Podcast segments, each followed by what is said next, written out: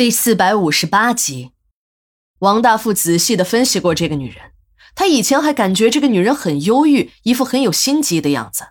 可一段时间下来，他终于得出了结论：这个女人其实真的很单纯，只是刚开始的时候接受不了二奶的身份，更接受不了和他这样一个老男人生活。王大富知道，这感情啊是要用时间来培养的。别说两个天天生活在一起的大活人了，就是两只每天关在一起的小动物，这时间长了也会产生感情。虽然这种感情谈不上什么爱情，只是一种类似于亲情的东西，可爱情到最后不也会变成亲情吗？王大富从来没有像对兰妮一样认真的对待过一个女人，他已经下了决心，自己一定要培养好这份感情。尤其是兰妮怀孕后，她更加努力了。这个女人以后就是自己孩子的妈妈，别说自己还真正喜欢这个女人，那就更得好好珍惜了。王大富虽然不是什么好人，可感情世界的深处也还是有那么一点点人性的，只是这种人性被魔鬼压抑了太久，显现不出那么多的人情味罢了。王大富看着一本正经等他答复的兰妮，当即拿起了电话。对秘书小钱做了指示，立即赶到老村部人肉团的驻地，向阿军宣布这个任命。在王大富向小钱宣布命令时，兰妮还在旁边插了一句，说让那个孙副经理立刻滚蛋，自己以后还要去酒店那边常看看老同学呢。那个孙副经理，他看见就烦。电话那端的小钱听的是一头雾水，心想：你任命就任命呗，这关孙副经理什么事儿啊？他怕事情有岔头，便向王大富求证。王大富很心烦，便对他说：“你这个小钱，这点事都不明白。兰妮儿的话就是我的话，照办就是了。还问我怎么安排那个小子，你自己看着办吧。让他去村口看大门也行。”王大富也只是打了个比方，可小钱却得到了处理孙副经理先斩后奏的尚方宝剑。老总有话，给自己这么大的权利。那是对自己的信任，还有什么好说的？小钱把手头的工作处理了一下，连夜赶到了老村部。小钱来的时候，正好赶上孙副经理要对阿军施暴。小钱倒吸了一口凉气儿啊！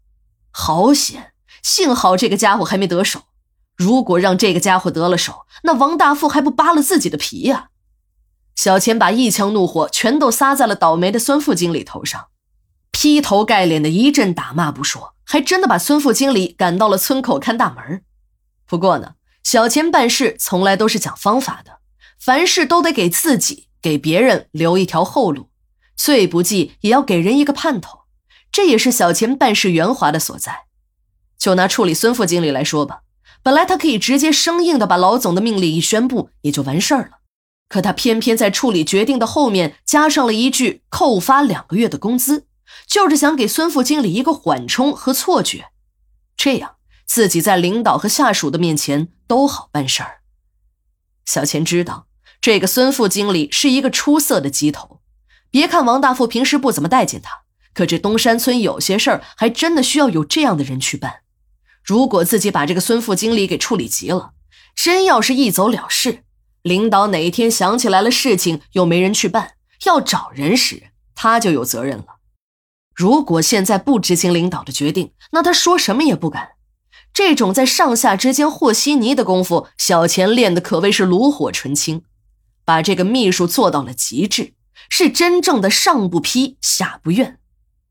小钱的心眼儿是很够用的，可有一件事情他却还是没有预料到：他和小红谈了多少年的精神恋爱，两个人之间从来就没有过那种事儿，可这妻子却怀孕了。小钱很吃惊，但小红很淡定地说：“咱们是夫妻，天天睡在一张床上，说不定是哪天你睡觉的时候干的，我怎么记得？你应该知道，我一直是一个正经的女人。我还纳闷呢，想了好长的时间，我才想起来两个多月前的一天，你喝多了，半夜还紧紧地搂着我。”小红的解释很牵强，她看得出来，丈夫小钱并没有相信。可她也没有深究，她知道这个男人虽然在性取向上有精神问题，可别的方面一点病也没有，甚至可以说是比猴子都精啊！自己的这个托词根本骗不了丈夫几天。可小红转念又一想，这么多年了，这所谓的精神恋爱已经让她浪费了十年的青春。女人一生中最美好的时光都花在了和这个男人不明不白的纠缠上。既然这个男人得的是选择性性取向强迫症，也就是说，只是对自己才发病，这种病搞得两个人都痛苦。与其让两个人都痛苦，不如痛下决心，快刀斩乱麻，和这个男人有个了断。